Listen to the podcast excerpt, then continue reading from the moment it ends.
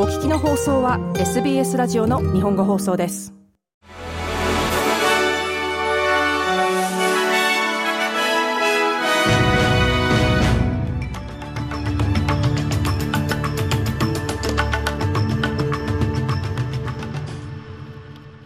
2023年7月22日土曜日の SBS 日本語放送ニュースフラッシュ。担当は長尾久明です。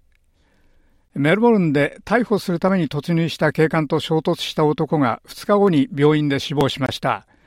この46歳の男はフランクストンノースの住宅に立てこもっていたとされており木曜日に警官が突入した際複数回ティーザーを撃たれ多数の弾丸を浴びました警察のプロ基準指定部が捜査を監督しています。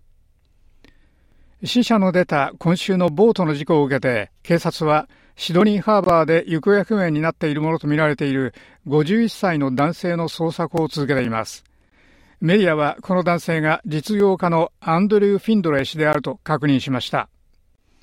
ウエストパックレスキューヘリコプターやニューサウスウェルズサーフライフセービング、マリンレスキューニューサウスウェルズのすべてがフィンドレー氏の捜索に参加しています。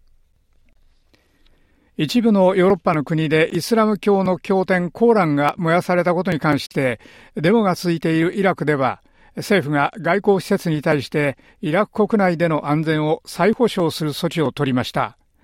イラク外務省は声明を発表し、スウェーデン大使館の襲撃が再び起こるのを許すつもりはないと述べました。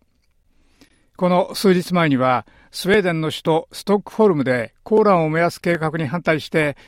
イラクのスウェーデン大使館の建物が放火され、スウェーデン大使が国外退去になりました。スーダンで首都の病院に援助団体、国境なき医師団のワーカーたちが医療用の補給物資を届けていた際、武装した男たちに襲撃されました。国境なき医師団では、襲撃者たちはハルツーム南部のトルコの病院に補給物資を届けようとしていた18人のワーカーのチームに暴行したと言っています。オーストラリアのリチャード・マールズ国防相は、オーストラリア人将校1人が今日シドニーで就役したアメリカ海軍の船 USS キャンベラの乗組員として恒久的に派遣されることを確認しました。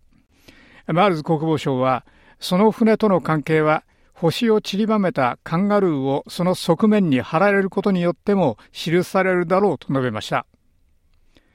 専門家によりますと、中古車市場での電気自動車の販売は低調で、その状況が大幅に改善するには数年はかかる恐れがあるということです。カー24のチーフエグゼクティブ、オルヤ・ルデンコ氏は、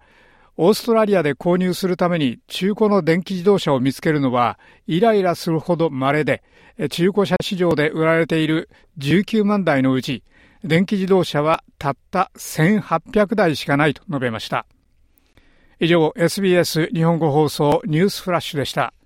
なお、日本語のポッドキャストをお聞きになりたい方は、sbs.com.au スラッシュジャパニーズをご覧ください。